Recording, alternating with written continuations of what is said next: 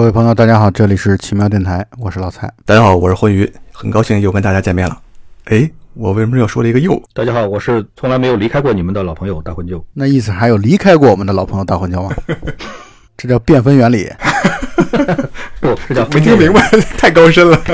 看 你怎么分辨是哪一个是离开过的，哪一个是没离开过的大混椒。我们上一期聊了特德·江的《你一生的故事》，或者说维伦纽瓦的《降临》。其实对于书和电影的剧情介绍，在上一期已经说的差不多了。但是内涵丰富的东西，其实上一期聊的还不够，或者说很不够。而且呢，上一期欢愉呢突然患了失语症，急性失语症。我一直在忙着记笔记，对，说不出话来，所以他觉得他上期没聊过瘾，他这期他一定要好好来跟大家来科普一些。对，本来是要一期节目录完的，然后应我的要求又加了一期。对，这一期他要来去聊一聊诸如费尔马最短时间率啊、分辨原理啊、变分原理啊等等等等一系列的这些内容。为什么两个都说出来了？听众已经少了一半了。怀疑你最后剪的时候，你想着哪个都行。就是我两个都说出来了，我就至少不会错。对吧？我已经分辨不清楚了。哎，我想谈一谈关于这个书当中啊，我觉得特别牛逼的地方，也是我认为这个书当中特别核心的地方，就是女主角班克斯博士她到底是如何理解外星人的这样的一个语言的，也就七只桶的语言的。那么她是她的搭档，就是书当中写的非常非常之隐晦，后来成为她的老公的 Gary。书当中写的特别特别隐晦，以至于我在看书的时候，我完全没有。体会出来，大文就跟我专门说，他在倒数第二页当中有一句话说清楚这件事儿。他的未来的老公物理学家 Gary 跟班克斯博士解释了光学的问题。因为我毕竟是在我们三个主播当中学历最低，所以我就先来抛砖引玉，我来谈一谈。我们都知道，两点之间直线最短，应该说两点之间线段最短，是吧？对。分辨得很清楚，这两个人都不屑于跟我 科普。我在想到底是直线，对我们想要拍 是不是？对于光来说，空气当中的传播它永远是走直线的，但是它在水当中会发生折射，导致的结果是光从水面之上的 A 点到水面之下的 B 点，它不是走直线的。水面当中有个折射，但是它折射能够保证的结果是从 A 点到 B 点的时间最短。我说的对吧？对，正确。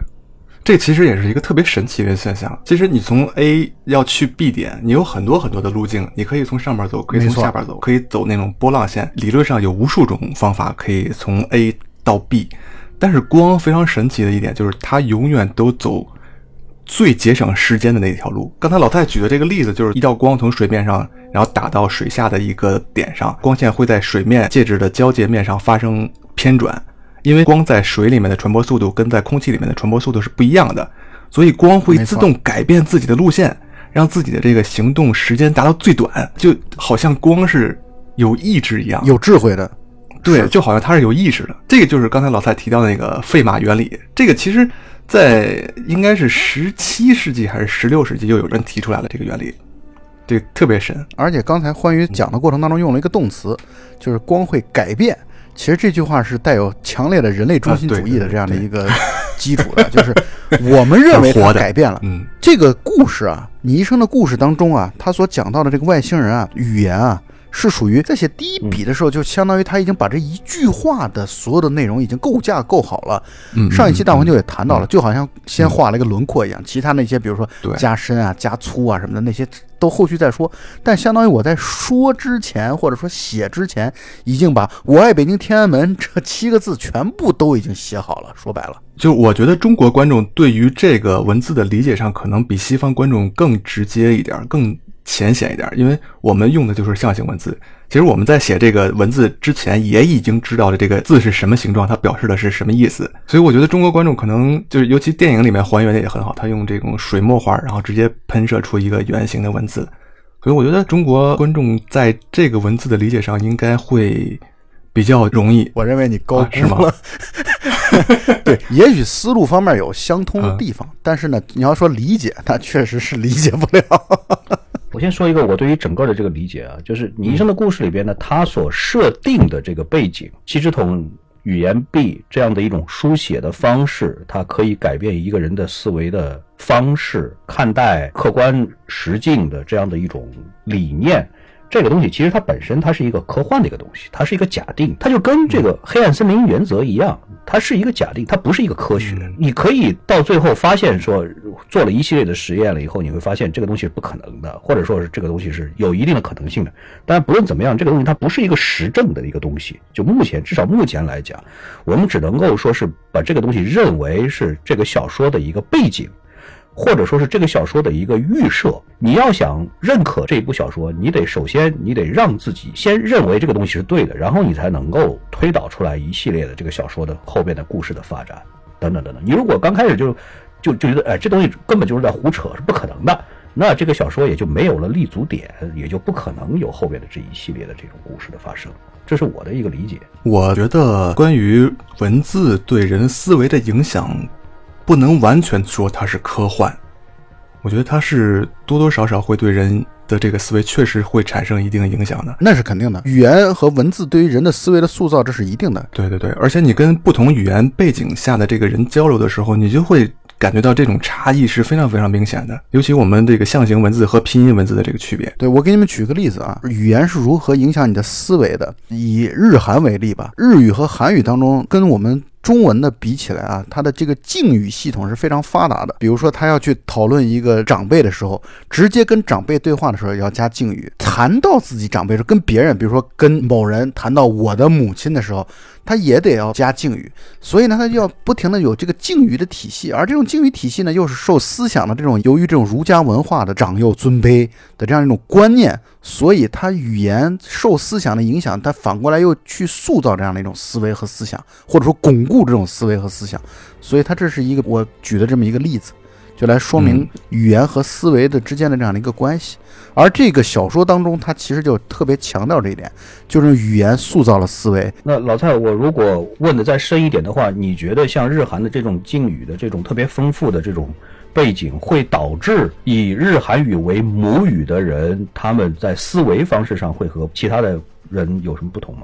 我的理解就是，他就会绞尽脑汁的要去去想，我要用什么样的境语来去面对你。尤其我比较了解的韩国人，对于一个人见面的时候，初次见面的时候，了解你的年龄是非常非常的迫切的。那不像我们这儿，就我们这儿其实对于了解你的年龄是多大，其实根本不重要。那么你们为什么要隐瞒我大魂舅的年龄呢？有隐瞒吗？我们没有隐瞒，我们一八九零后这个不是一直都在谈这个话题吗？你大舅永远是你大舅，就是我们其实出于对你的尊重，就是谈一八九零后，其实为了出于尊重，就是觉得差不多得了，就不要太深究大黄舅年龄，反正知道他要完了对谁都不好。所以你看，这其实证明了就是咱们对于年龄这个问题并不敏感，是吧？你这么大年龄都能跟我们一块做节目，我们也没有什么长幼尊卑的这么一个特别尊重你的这个态度。对 我谈一下我的理解啊，因为这个是咱们今天肯定是要谈的第一个话题，就这个小说的背景的设定。这个设定呢，其实在语言学上，因为语言学是一个非常非常庞大的一门学科。我觉得至少像我，我觉得你们俩应该也是一样，就对语言学之前其实是没有比较深入的研究的。没有没有，在语言学上，我研究的角度上来讲，稍微的翻了一下这个东西呢，在语言学上叫做沃尔夫假说。沃尔夫假说本来就是在设定这样的一个问题，就是母语。一个人的母语究竟会在多大的程度上来决定这个人对认知世界的方式？这个沃尔夫假说的现在在语言学界里边呢？差不多是有一个定论的，虽然仍然会有很多的争议啊，但是差不多会有定论的，就是它是有影响，但这个影响呢是弱影响，而不是强影响。有影响，但影响到多大的份儿上，这个要做很多很多的非常精细的、非常严密的、投入很大，而且连续时间很长很长的试验，才能够有结论的。而且因为你知道人。毕竟是一个太复杂的这样的一个个体了，再加上人的各种各样的属性啊、社会性啊等等的，它会造成这种研究真的是一个特别复杂的一个一个东西。但是目前呢，在语言学界呢，普遍认为就是说，母语确实会有影响，但是影响不是特别的大，不是特别的强。但这个小说呢本身呢，它把这个东西呢做了一个假设，就是假如说有一种完全不同的这样的一种母语，这种母语呢会造成你对。思考或者思维的方式或者思维的这种形式会造成完完全全的变化，甚至于这个变化已经大到把现在目前我们的认知世界的最根本的方式，也就是因果论，搅了一个底儿朝天，完全把它拍死了，已经不再存在这个东西了。那么在这个的基础之上。到底会造成什么样子的结果？我觉得这个真的是这个小说最最大胆的一个地方，而且也是你很难去推翻它的一个一个地方。就我们目前人类的角度上来讲，因为它是基于因果论这样的一套一系列的这种哲学体系的，所以很难很难去想象把这个东西如果说是干翻了以后，它到底会怎么样？哎，大红酒，我问你一个问题啊，就是你看你现在在英国生活这么久。然后你现在做梦的时候，你会用哪种语言？我是肯定是中文，我这已经是改不了。我别说我，我家老大都改不了了。虽然他也是比较小，就已经到了英国，母语仍然是中文嘛，就这个意思。对，我要插一句，二狗导演他每次喝醉酒之后都说英语。哎，对，很奇怪，就是我。做梦的时候就经常会说英语，而且在梦里边骂人的时候一定是英语。那你们可能英语特别奇怪。回到语言学的这个事情上来，因为语言学专家呢确实设计了很多的实验来研究不同的母语特点会导致一个人的思维方式会有什么样的一个变化。我看了一些个例子，但是大多数的例子确实太专业，我也看不太懂。但是有一两个确实是你像以英语作为母语的人，比如说因为什么什么，所以什么什么什么。这种语序在咱们中文来讲，其实你把因为放到前边，或者你把所以放到前面都行的，都是可以的。嗯嗯嗯。但是在英语上，一般来说是先说结论，对不对？这个事情是这么这么回事儿，是因为什么什么什么什么，后边很长很长的一段原因。大部分的英语的句子是这样的一种形式，所以说它会导致人的思维的方式上真的是和咱们中国的这种思维形式会形成一点差别。然后我还看过另外的一个例子，很有意思的一个例子，就是讲的是好像是一个什么岛上的一个很原始的一个部落。这个部落呢，连他们自己的书写的文字都没有，但是他们的祖祖辈辈历来的这种习惯，他们表达方向从来没有说是前后左右的这种表达，他们一定是用最最绝对级别的东西南北。你知道，咱们如果在平时日常当中来表达，我们都知道东西南北。如果你给另外一个人去指路的话。那么你用东西南北是最准确、最正确的，对不对？因为前后左右是相对的。你假如说你让一个人要往左拐，你必须要先知道他面向什么方向，你才敢让他往左拐，要不然的话他很可能掉沟里去。但如果说你用东西南北，就不存在这种相对性，它一定是绝对的。这个部落的人呢，任何时候表达方向都不会说左右，一定会说东西南北。所以这个部落的人呢，他们从小的时候，很小很小的时候，因为思维就是要凭东西南北，所以他们在很小的时候就有。特别强的这种辨别东西南北方向的能力，哪怕他们是在密闭的房间里面，他们都能够非常非常准确的辨别出来东西南北。然后这个语言学的这个研究人呢，当时做了一个什么样的一个实验？他拿出来了一系列的照片，比如说有七八张吧，就是他的祖父从出生到少儿到青年到中年到老年这么一系列的照片，他让这个受试者你用一个你认为是正确的一个顺序把它摆出来。你别像咱们如果要摆的话，那一般来说会把最年轻的摆到什么地方？是不是摆在你的左手边，对不对？从左向右，嗯嗯，是这个年纪越来越大，越来越大，越来越大，对不对？或者说，假如说你的文字的书写方式是从上到下，你也许会按照从上往下是年纪越来越大这样排，对不对？但你知道他们这个族人是怎么摆的吗？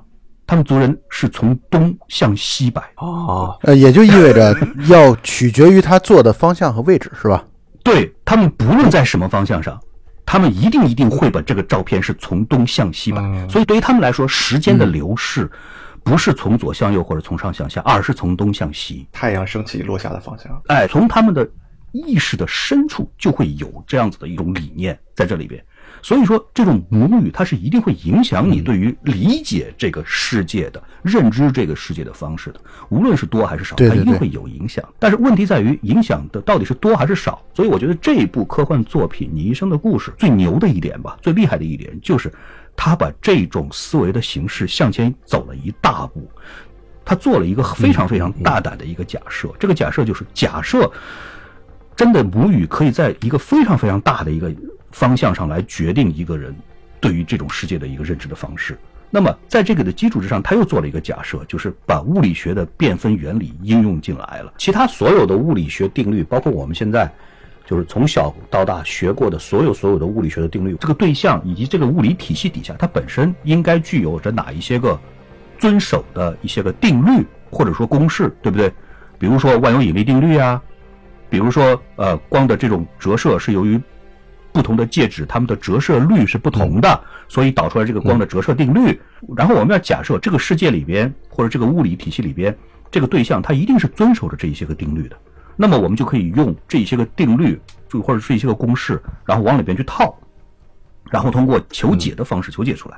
那么这种东西它说明什么？说明了我们所有的这些个物理定律公式都是以因果关系为前提的，就是你有因才有果，你有那个结果一定是因为有什么原因，就因为什么什么，因为这个对象它在这个物理体系底下，它必须要满足这一些个定律，所以我们就可以用这个定律来来算，它一定是因果律的。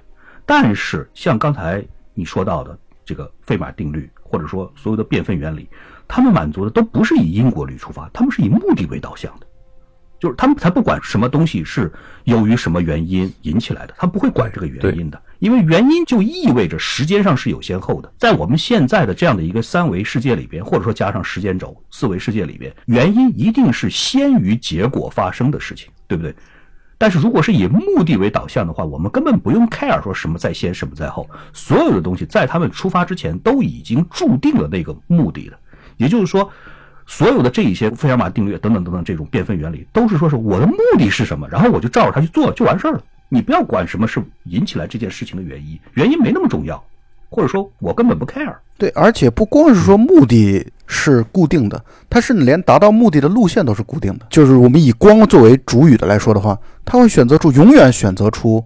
时间最短的，它绝对不是距离最短，它一定是时间最短的一种方式，不禁的会让我们觉得光是否是带有智慧，所谓的啊人的这种所赋予的智慧意识的这种属性的，对对对，这是一个特别特别让人觉得可怕和惊悚的一个事情的，因为在这以前我们永远都会觉得意识这个东西本来它就是一个特别难定义的一个事情，但是我们所有的人都知道我们指的是什么，对吧？只有人类或者只有高级生物才会有的东西，但是他现在会告诉我们说，单纯的一个光子它就是有意识。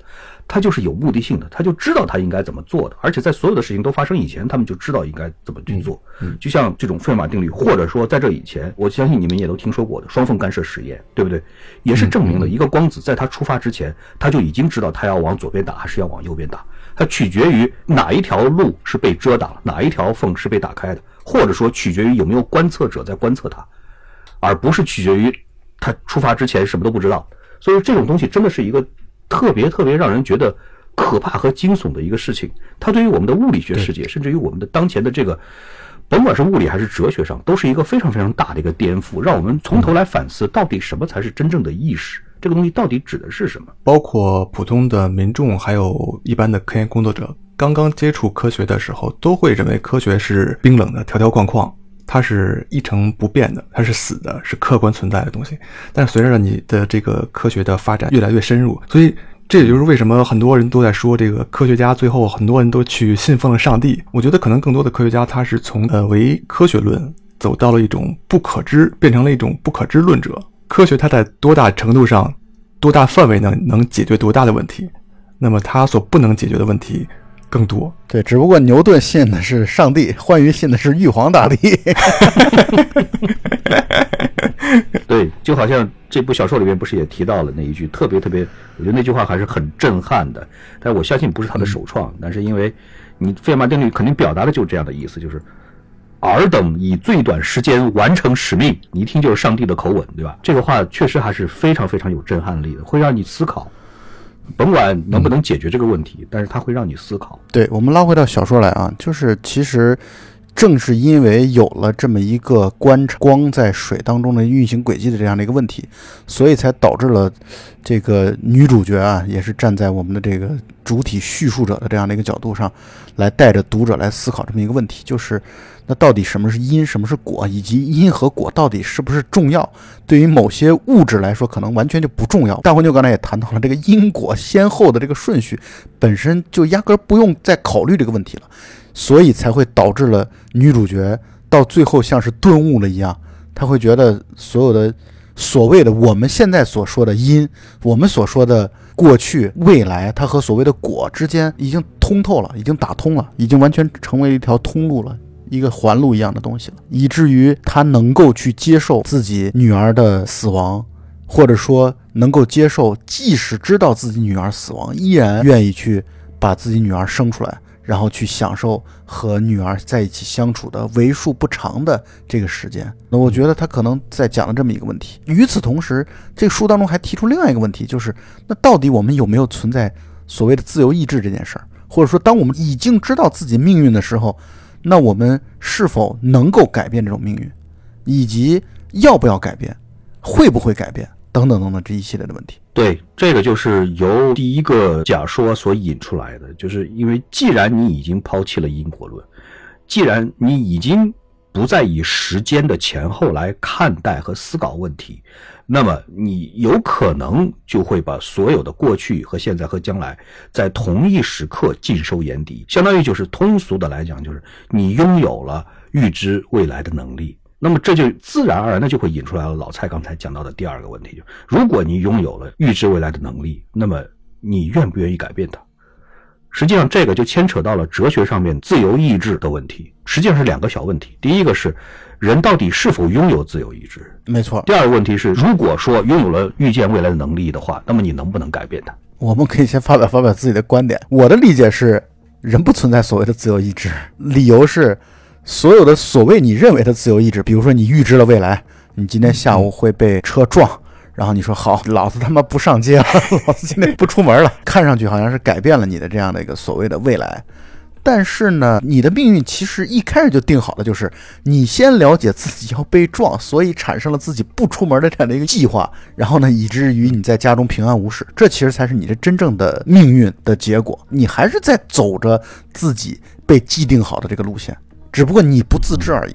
你觉得好像你改变了未来？对，其实所有的影视作品呢，所有的故事啊，对于这种预知未来了以后要怎么做，其实处理几乎都是一种宿命论，也就是你就算预知了未来，你做了一大圈的努力，但是到了最后，你发现未来仍然按照预先讲好的那个方式来了。像很早以前的，像什么回到未来啊，或者说终结者啊，等等等等这种，其实都是。类似的这样子的套路，人并不能改变未来，或者说从未来得到的信息，如果是零碎的、碎片化的、不连续的的话，你可能只能看到那么一点点很小的一部分。然后你做了很多的努力了以后，你会发现，把整部的这个未来全部都变成了现实了以后，你才会发现啊，其实你做的那些都是没用的。在很多的文艺作品里边的表现，就是躲了一圈，实际上呢还是没躲开，就是会有这样的一种方式。但是我们在这里边，我想再进一步的再讨论一下的，就是这个一定要分开，就是分成，假如说你已经预知了未来，那么你还有没有自由意志？以及假如说你不知道未来，那么你有没有自由意志？我觉得这玩意儿一定要分成这两种方式底下分别来谈谈。我先说大黄就说的第二个点，说就当我们对未来不知道的时候，我们是否有自由意志的问题。我的观点就是，所谓的自由意志依然不存在。就是你所认为自己好像是你在选择这个，你在选择那个，但我的理解就是全是安排好了的，就是你会做出这样的选择，是由于你的性格，是由于你的过往，是由于你的一系列的包括神经上的组合方式所导致的结果，这是注定了的。我对这个问题的看法是，如果说你在根本没有预知未来的能力的话，那这个问题本身是一个伪命题。因为他没有办法证明是真，也没有办法证明是假。我是对这个问题是这样看的。嗯，有道理。大王就原本以为这个话题会大家吵一架的，结果没想到这么快就达成了。我 不知道该怎么接了，我突然不知道该怎么接了。大王就对我一下成为了一个和平主义者，感到有点不太适应。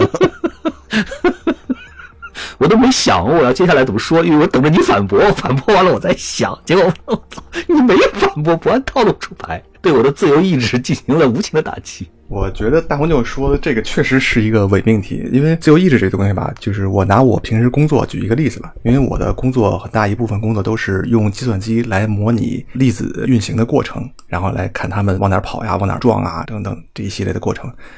然后当你给出一个初始条件以后，然后这些粒子就会按照你预先设定的方式，它就开始动作了，最后得到一个你想要的结果。当你给的这个参数越多、越详细的时候，你得到的计算结果就会越准确，越符合你的预期。当你拥有一个特别牛逼的计算机的时候，比如说啊，你把一个人的大脑所有的分子啊、中子啊、什么所有的电子全都写成程序，作为初始状态放到这个超级电脑里以后，让它继续计算，你是完全有可能计算出这个人。在过去、将来每时每刻的想法，他的梦境，他在下一刻说的话，这是完全有可能的。这个是很早以前的时候，人们对于大脑的一种唯机械论的表现。这个在很多的科幻小说里边都有体现。你像刘慈欣就不止一次的写过，把一个人的大脑用超计算机来完全的来模拟，然后就可以生成这个人的所有的完完全全的反应。这个是很容易想象的事情。我再举一个很典型的西部世界里边，西部世界里边，你看它可以完全预测一个人造人他的所有的反应，包括他要说的下一句话，我就提前你一秒钟可以预测出来，你接下来这一秒钟会说出来什么话。它是完全是基于这样子的一种计算的方式。但是我要提醒一个事情，就是仍然是特德奖。特德奖他不是在领悟还是在哪个里边？他最后提到了一个，说是他写那个故事，他的灵感有一部分是来自于尼古罗庞蒂的一本书，叫《皇帝的新脑》。这本书我在之前的节目里边也跟大家推荐过，因为这本书我确实非常非常的喜欢。他从各个方面的角度，甚至从纯数学的角度，从物理学，从生物学。从量子力学很多很多方面的角度上来推测一件事情，就是计算机模仿人脑，模仿到最后到底能不能够产生自主意识？包括哲学的角度，他讲了很多。尼古拉庞蒂在这本书最后得出来的结论就是，他认为是不能的，因为意识本身它不是一个纯物理的，或者说是纯物理世界的这种微观粒子所能够涵盖的信息，所能够带有的信息，它具有着极强的不确定性。这种不确定性是你用纯计算机的方式，或者纯物理、纯数学的手段是没有办法完全的模拟的。但这个话题今天咱们讲是有一点点大了。我个人觉得，特德讲不可能不受到这个观点的影响。所以从这个角度上来出发的话，我个人认为特德讲他的观点上应该是一种：如果一个人他没有预知未来的能力的话，那么他应该保留自由意志。我认为他应该是这样的一个意思。当然，另外一半的意思，就是如果一个人他已经拥有了预知未来的能力，那么很明显他要失掉自由意志的，这个是没有任何问题。这个在书里边已经是百分之百明写出来了，对吧？已经是完完全全明写出来了。那我就要接下来讨论下一个话题，能不能和想不想是两回事吧？比如说啊，咱们举个例子，以小说当中这个主人公为例啊，他知道自己女儿二十五岁的时候要登山出意外。你比如说他女儿登山出意外的那天，他无论用什么样的办法。操，老子把你腿给你砸折了，你他妈你今天也去不了，等等这样的这种粗暴的这种方式，因为他知道这个结果，他就无论用什么样的方法，他都来去做。你的观点就是，他就算这么想，他也做不到这点，是这意思吗？对我认为他做不到，我认为他做不到，因为他的思维方式就已经导致他无法做出来任何违反他看到未来的这些个事情。他的思维方式已经导致了他不能做出来。那你这个说法的话，就会显得很像古希腊的这种神话当中的这种悲剧人物的这种色彩的东西，就是他其实是有这个强烈的意志的，但是他怎么努力，他都无法去抗争自己的命运。那我觉得他这是属于想而不能。所以你是不是指的这种？自由意志属于我有这个意志，但这个意志不起作用。我觉得他连这个意志可能都没有，是没有呢，还是想要有，但是有不了？你这个很难从我们目前的这种，对对对，很难，所以只能说是我们来讨论一下这个话题啊，因为他的思维模式改变的就是你的这个。对对，那就再多说一点啊，因为这个小说当中不是又谈到了他和那个物理学家，因为 Garrett 相当于也或多或少，虽然他没有掌握那个七支筒的那个语言，他其实不会说，不会交流。但是呢，他至少知道七支筒这回事儿，包括他可以理解所谓七支筒的这个语言的这样的一种原理，因为是他最早谈到了这个费尔马的这个时间最短这个原理嘛，他最早跟主人公来去讲了这样的一个原理的存在。那咱们举个这么一个例子啊，你比如说，因为他们俩结合了之后，然后生了自己的女儿，那么对于女主角来说，她肯定没法去跟自己的老公分享自己的女儿二十五岁会死的这件事儿。但是呢，她会不会因为知道女儿二十五岁就死，所以就改变了这种跟女儿之间相处的模式呢？她无法阻拦二十五岁的死亡这个事情本身。但是呢，你比如说，我们有的时候也会后悔嘛，包括我们自己看的影视作品当中也会有。哎，我要是早点对你好一点就好了，我要是之前能够多珍惜一点，对吧？这个在我们影视作品当中出现太多次了。那比如说，你知道哪一年要失去一个人，或者失去一个什么东西，你也无利于，你也不能够，你也不想要去改变这样的一个结果。但是就有可能会改变的是，你在这跟他相处的这些时间，哎，你可能会变一些态度啊，你可能就会更珍惜他一点，你可能会更加的沉浸。一些啊，等等等等，那这算不算也是一种对于自由意志的改变呢？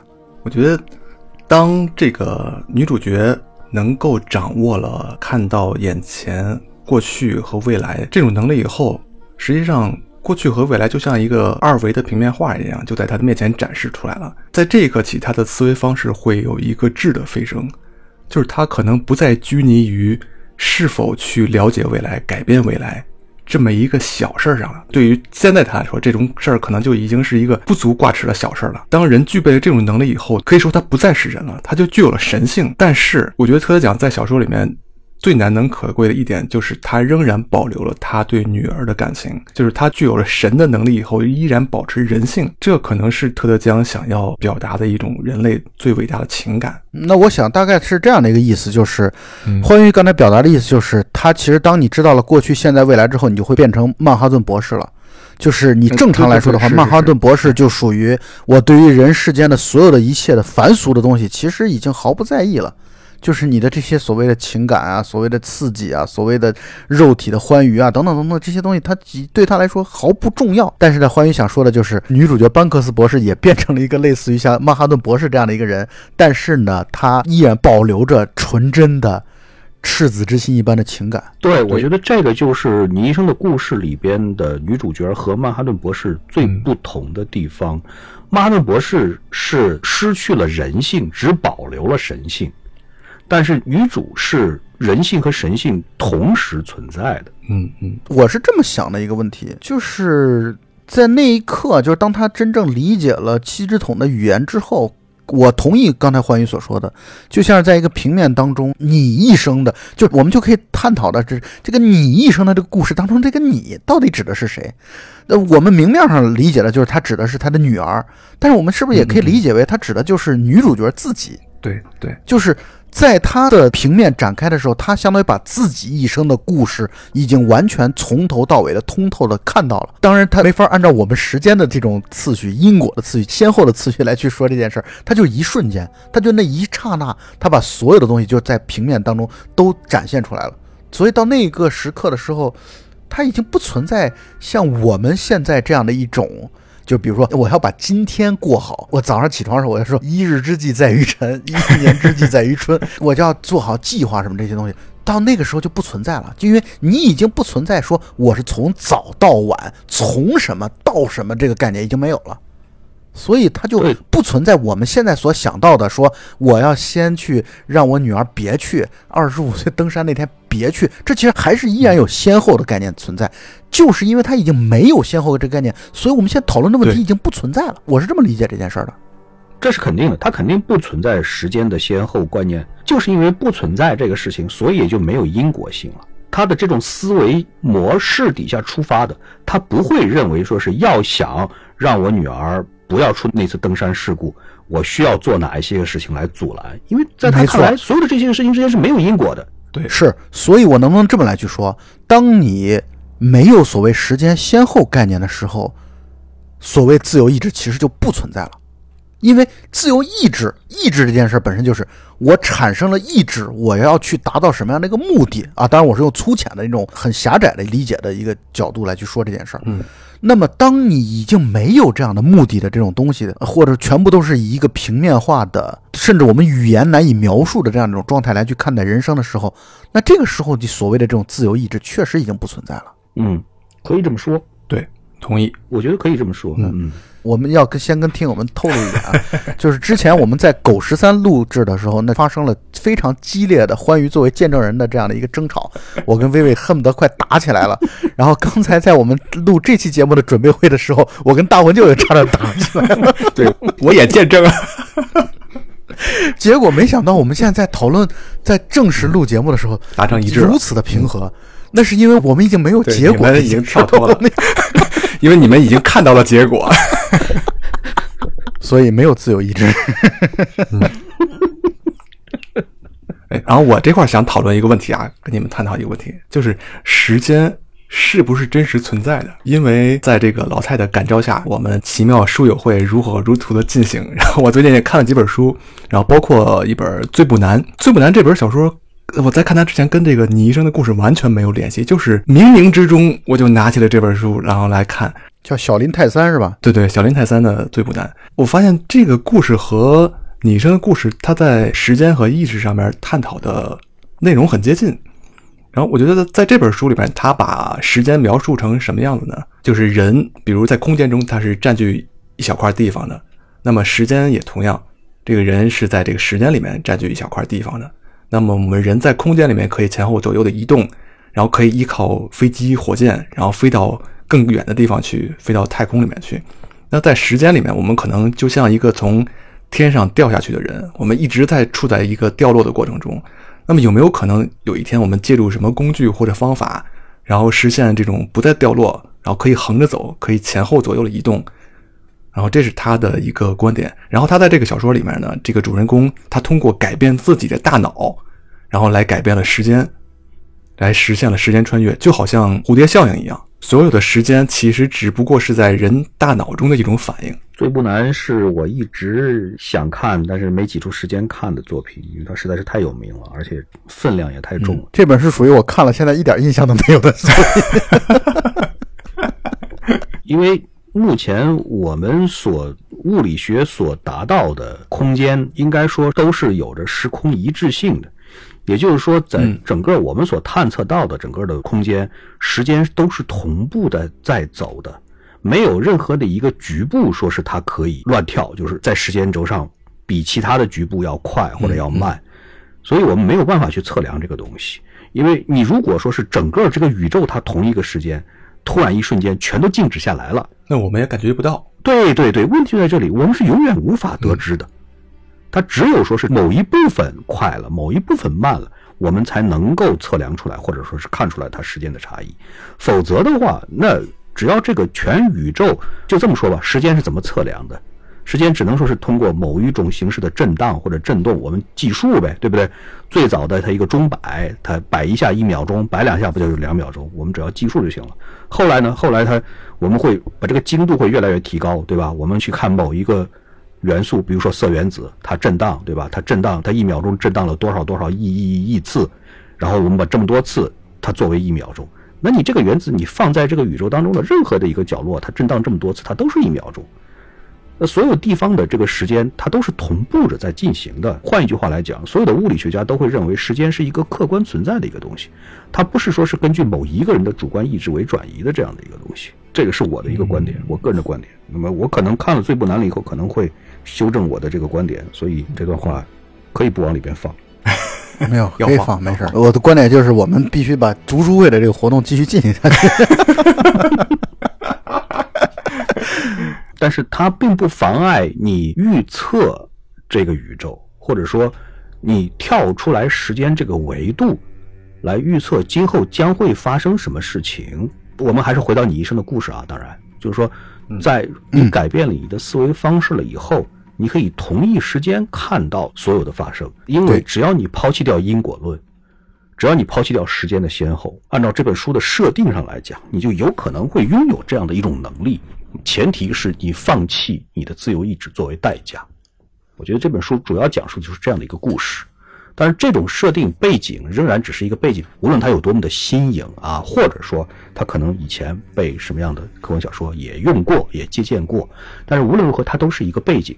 它想要引出来的，我觉得仍然是一个关于自由意志的这样的一个故事。尤其是当作者把它放在了一个母女之间的情感线的这样的一个前提底下，就是说，哪怕你已经拥有了预知未来的能力，你完完全全的丧失掉了自由意志。那么，当你真的能够预先的看到了你的女儿的一生了以后，你是否还会仍然按照预先预定的轨迹，陪着她把她的这一辈子一步一步的走下来？作者他把这一点引述出来以后，一下子就会让这一部科幻小说。一下就变得特别特别的有温度。对啊，这个小说的情感价值才是它最有价值的地方，或者说最吸引人、最感人的地方。我是觉得这两个缺一不可，真的是缺一不可。你如果光论情感的话，那太虚了。但是他用一个至少至少，我觉得在这一点上来讲，它是一个比较偏硬的一个科幻，因为它不是说是完完全全瞎搞了一个那种软科幻特别特别常见的这种东西，对吧？它肯定不是那个样子的。所以从这一点上来讲，它是一个很硬的一个底子的，在这么硬的一个底子上，它引申出来了一个非常非常煽情的，让人真的是看一次能够哭一次的这样的一种特别有打动性的这样的一个母女之间的这样的一种。情感，而且母女之间这种情感，它不是说是通过一个完整的故事来表达出来的，它全部都是碎片化的这种描述，这个才是这部小说的最大的一个不同。我在录节目之前啊，我想了这么一个问题，就是我们三个人都是闺女，所以呢，我们三个人 在看这个小说的时候，我认为啊，尽管说儿子闺女都一样，但是呢，还是不太一样。就是说白了，我们不一样，真不一样。这个 小说当中，因为是闺女的存在，所以呢，会对我们三个人的打动程度。那就会比像 Jumper 肯定要强的，代入感更强一点。对，当然 Jumper 这个本身它就是没心啊，没肺，这种 那就是也得考虑这样的一个参数啊。但是是我的意思是，他如果换个闺女的话，他尽管没心没肺，但是可能还是会稍微比现在能稍微打动的多一点。呃，但是我想说这么一个话题，就是我刚才在听大魂就前面所说的这段话的时候，我忽然意识到了一个问题，就是。我在读这本小说的时候啊，读了好几遍，但我都依然感动的点就是小说的主人公啊，他明明知道自己的女儿会二十五岁离开人世，但是呢，这种母女的感情啊，导致他毅然决然的还是会选择了这个小说当中也说了嘛，他会和自己的老公结合。这个书当中最后一个写的是做你，直接就是写的这么一个很直白的这样的一个话。但是呢，从另外一个角度来讲，那这不是必然的吗？就是我以前会觉得感动于他的这样的一个这种所谓的毅然决然啊，但我现在就觉得他其实不是选择的，他没有选择，不是说他没有这个选择本身啊，而是说选择是个动词，他没有做这个选择，因为这不是他选择的，这就是必然的存在的，所以我就在怀疑自己。那打动你的那个毅然决然这个东西，它其实就不存在了。那我想听听你们俩对这个问题是怎么看的？嗯，特德江他写这部小说高明一点，就是他把这个小说分成了好几个层次。最简单的一个层次就是跟外星文明的这个接触问题，包括外星人来了以后他是什么目的，然后人类抱着什么样的心态去接触他。当然，这可能不是这部小说的重点。从这种最简单的技术层面，然后它上升到了像时间、意识，然后包括语言等等这些科学的思考，然后再深一步的。到了这种自由意志是否存在这种哲学问题上，然后最后升华到人类的感情，就浓缩到最后一句话，就是 make love make you，就是你或者说爱才是超越之前所说的所有这一切的，这才是人类。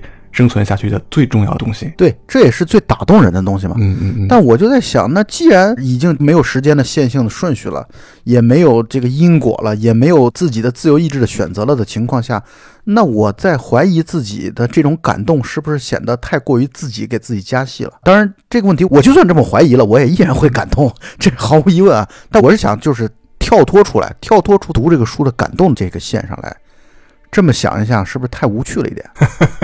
对呀，我不知道怎么说了。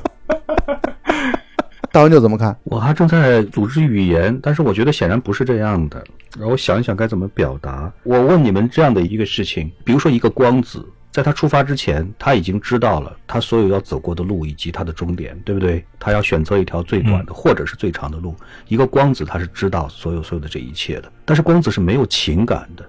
为什么人类有这个情感？光子为什么是没有情感的呢？对啊，就我们也不知道他到底有没有情感。对呀，他也有可能知道自己的终点，但是还毅然决然的完成自己的这个路途。他也可能是心怀爱意的呀。这就好像刚才大黄就一直在谈到的，说光子我们有观测没观测，它的表现不一样。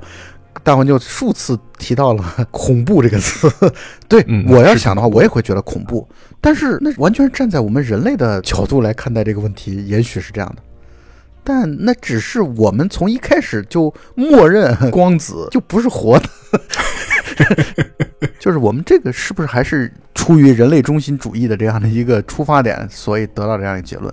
如果我们没有这个出发点的话，我们理解万物的话，我们也许就不会觉得恐怖了。当然，我这个话题又谈远了，回到大环就刚才说的那个话题上吧。因为我们很难理解光子会有女儿啊，他说不定有个小光子。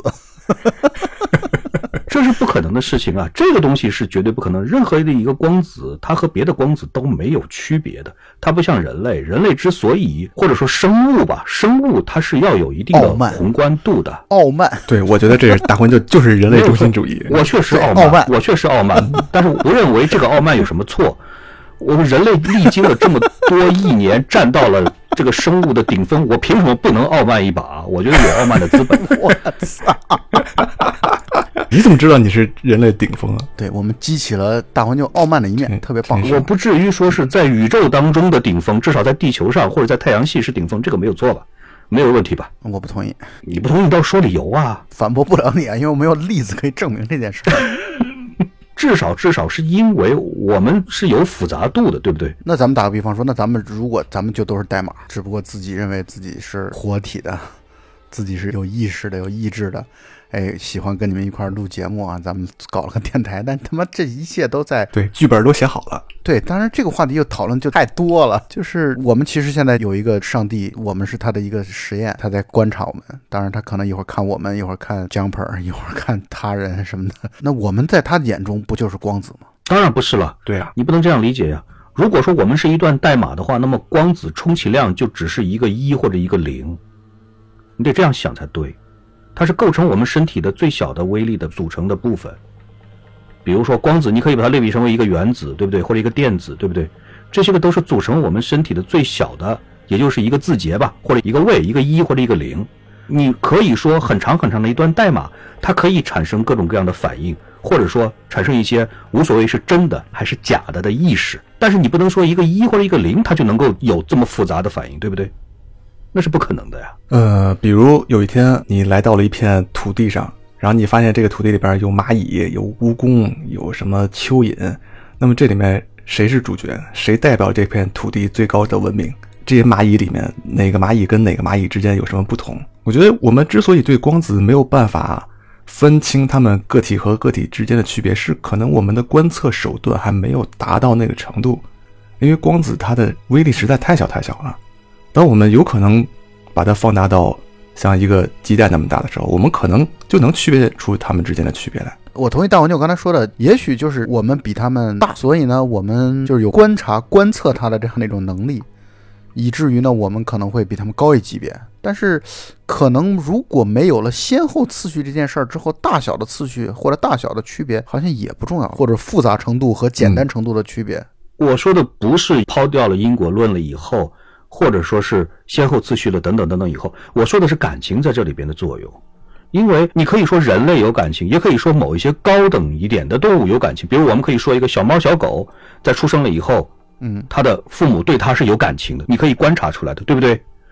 但如果说再低一层次的一些个生物的话，你很难很难从这里面看得出来，它们相互之间会有什么样子的感情的存在。不不不，我觉得他们之间即使有感情，也是你没有办法理解和感受到的。对这一点，我是觉得我是同意欢愉的观点的。就比如说一个光子，对于光子来说，他们最高尚的道德就是一直往前冲，用最小的时间达到最远的距离，这就是光子的所有情感。那你人类无法理解呀、不，你跳的有点大，你在这中间忽略了一些个东西。我举一个例子，一个原始的一个细胞，当它分裂成为了两三个细胞了以后，这细胞相互之间，你很难很难去明显的能够看得出来，它们相互之间会有什么样的情感。这种情感会对于他们的行为会产生一些什么样子的一些个变化。至少至少，我觉得不会像人类或者其他的高级生物这种，我明知道以后的结局，我仍然会因为这种情感会怎么样怎么样，对我的将来做出来某一种变化。在这一些个相对来说低级的生物上，都不说光子，都不要说光子这种更加的玄幻的东西，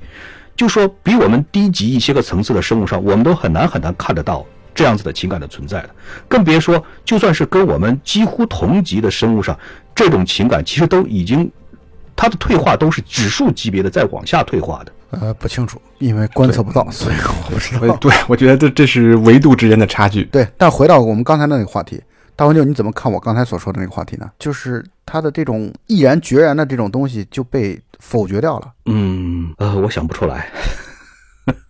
那是不是可以这么来理解？就是其实从读书的角度来说，我们就觉得毅然决然的怎么着了，他妈就这么理解了，多快乐！自己读书读得很带劲、很到位，这就够了，对吧？可以这么来理解吧？简单粗暴一点。同意。我们把话题再 focus 一下，是不是我们现在在讨论的是，当这个母亲她拥有了这种能力了以后，她知道了这个女儿和她自己的这一生将会是以这种形式来度过了以后，她仍然会选择把这个女儿生出来。就换句话来说，我的观点就是，他就没有选择这件事儿了，因为他都已经看到结果了，这就不是选择的结果了，所以就没有自由意志。而他这个书想要打动人的这个东西就不存在了。当然，我还是会被打动啊。我觉得不是的，我觉得恰恰是这种反差才会让人觉得感动。没有，他没有选择了呀，他不是他选择，他要去毅然决然的把他生出来，而这是就是结果呀，这是注定的呀，这已经定好了的呀，他就是因为看到未来了，这个未来已经是决定在那里了呀。这个东西有几种解读，我先讲一下，不是我的观点，是我看到的别的一些个书评上面的观点。其中一种的解读是这样的，就是说为什么女儿最后登山出事，不止一个人的解读是这样的，就是说母亲。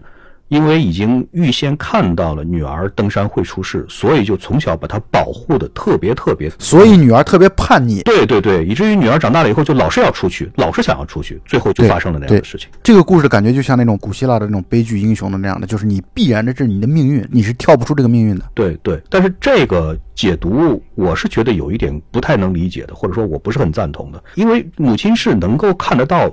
从现在开始的所有的将来，每一个碎片的，没错，我同意你的观点。就是如果他要是这么一个观点的话，给人的感觉就是他看到的只是模糊的，就是他知道他会出事儿，但是他不知道具体什么时间出事而且由于他看到了最后的那个事件，以至于这个事件导致了他做出来的这些个判断，比如说更强势的看守住女儿，不愿意让女儿出去。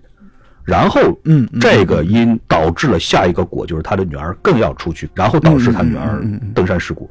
也就是说，如果他看不到将来的话，他也许就会把他的女儿就像正常的孩子一样的培养，也就会导致他女儿不会出事儿。所以我不同意这个观点。这个观点呢，我认为，他其实是跟之前所说的看到未来这件事儿是抵触的。嗯，他这个命运没有办法改变，你最后接受有两种方式，一种是。很不情愿的被迫接受，然后另外一种是抱着一种开放的心态，主动接受，从容的接受。对，我觉得这两种是不一样的。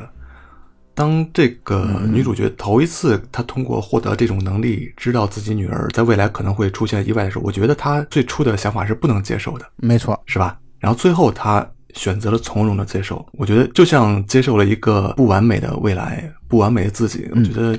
就是这样一个过程，或者这么说吧，嗯，就是我觉得啊，如果在以前的女主角就是没有跟七只桶接触的这种情况，咱们假设啊，在没有跟七只桶接触的这种情况下，如果有人告诉她说，你将来生孩子，二十五岁她可能就会死，然后呢，你还要不要生？她可能会犹豫啊。但我觉得她后来，她跟七只桶接触之后，她就毫不犹豫的来去接受了自己的人生。的这样的一个轨迹，可能是在这儿吧，就是更从容。嗯嗯，可以这样理解，我同意。嗯，就是说他会愿意去接受，然后他更加的注重于去用自己的心去感受整个的这个过程，因为他知道他的女儿生命就是二十几岁。那么这二十多年以来的每一分钟、每一秒钟，对于他来说都是更值得珍惜的。都是更值得去倾注自己的所有的爱的，而反过来来说，他这种更加珍惜。当然，我从我们现在角度看起来啊，更加珍惜，更加对女儿更好的这个，这本身也是注定好的。嗯嗯，就是也是写在这个时间线当中的。我靠，我们竟然把这么复杂的问题，我们没有答起来，真的是 太厉害了。人家书写的好，所以说你客观上做的什么，其实都是注定了。如果对于一个已经预知了未来的人来说，你客观的做的所有的，你自己做的所有，以及你周围的所有的人他们的反应，其实都是已经可以预知的。但是情感这个东西。我真的觉得是一个例外，或者说是一个很难很难把控的，你很难去想。我懂你，就是以什么样一个态度来面对这个。对对对，尤其是像这个小说里边讲到的，母亲对女儿的这种爱，即使她已经完全预知了所有所有的将来，她仍然会决定把这个女儿生下来，然后陪伴她整个的这一生。这种情感，我相信跟她完全不知道这一件事情，然后陪伴女儿的。整个的这个情感是完全不同的，只会变得更热烈、更浓烈。我想也许是这样的，虽然从逻辑上可能会有一些 bug 的存在，但是我觉得这个问题已经超出了我们的这种理解的能力范畴了。简单点理解就是，开心上班也是一天，愁眉苦脸上班也是一天。我觉得这个才是这部小说里边你真正能够。打动得了你的地方，他在看上去主线在叙述一件特别特别残忍的事情。你既然知道了所有的一切，你都没有办法改变他的一丝一毫，包括你的女儿在二十多岁死掉这种事情，你都完全没有办法改变。他在讲一件特别特别冷酷的事情，但是他的副线里边又掺杂了特别特别浓烈的这种情绪在里边。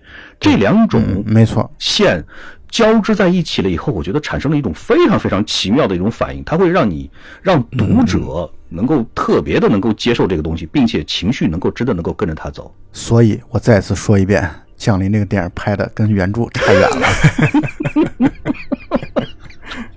我第一次看特德江小说应该是《领悟》，那个就是第一次也是比较情节上，对对对，因为它情节上最刺激，然后所以因为有没有觉得 应该是领悟。其实就是一个爽文，就是呃，就是爽文，啊，对，确实是爽文，但是那个爽文确实很爽。他给我的感觉就像，比如你给我一把弓箭，然后我可能能射出五十米，然后大魂斗能射出一百米，然后特德江可能能射破结界 这种感觉，他能走得比我们人能想到的更进一步，这个是特别厉害的一点。但你为什么说话要说天津话呢？我说天津话了吗？特德江，特德结界江，节俭节俭别介，打破了次元，好吧？我最近读了好几本这个斯坦尼斯拉夫莱姆的书，哎，我感觉特德江好像就是一个小号的莱姆，就是他们都是属于这种像学者型、学究型的这种科幻作家。对，这个我同意，这个我绝对同意。特德江的理工科的背景实在是太深了，太牛了。他物理学呀、对对对数学呀、哲学呀这些个方面，他都已经走的比一般人要太超前了。再加上他的想象力，再加上他对于情感的把握，把这几个方面一结合，你说不可能出低档的东西。是特德江虽然作品不多，但是基本上每一个都过目难忘，应该说我恕难苟同。是吗？就是我看每一篇文章都感觉到，刚开始看很难看进去，但是看完了以后都觉得哇，牛逼！基本上每一篇都会有这种感觉。我的感觉是，嗯其实结合刚才大黄舅所说的那个观点，嗯就是他的讲的故事，一般来说本身本质上内核上都特别冷，嗯就是有一种冷酷的感觉，甚至是残酷的感觉。就是我读了大概十篇左右吧，包括巴比伦塔，包括领悟本身也是这样的，我都觉得它其实都是一个带有悲伤冷酷的这样的一个气质的故事。最悲伤的可能是商人和炼金术士之门。嗯，对，但是你一生的故事呢，确实是把这种冷和热的结合做得最好的。而其他的有的故事呢，我是觉得太过于的带有这种强烈的理工科的这种冷峻的这种东西在了，我不喜欢。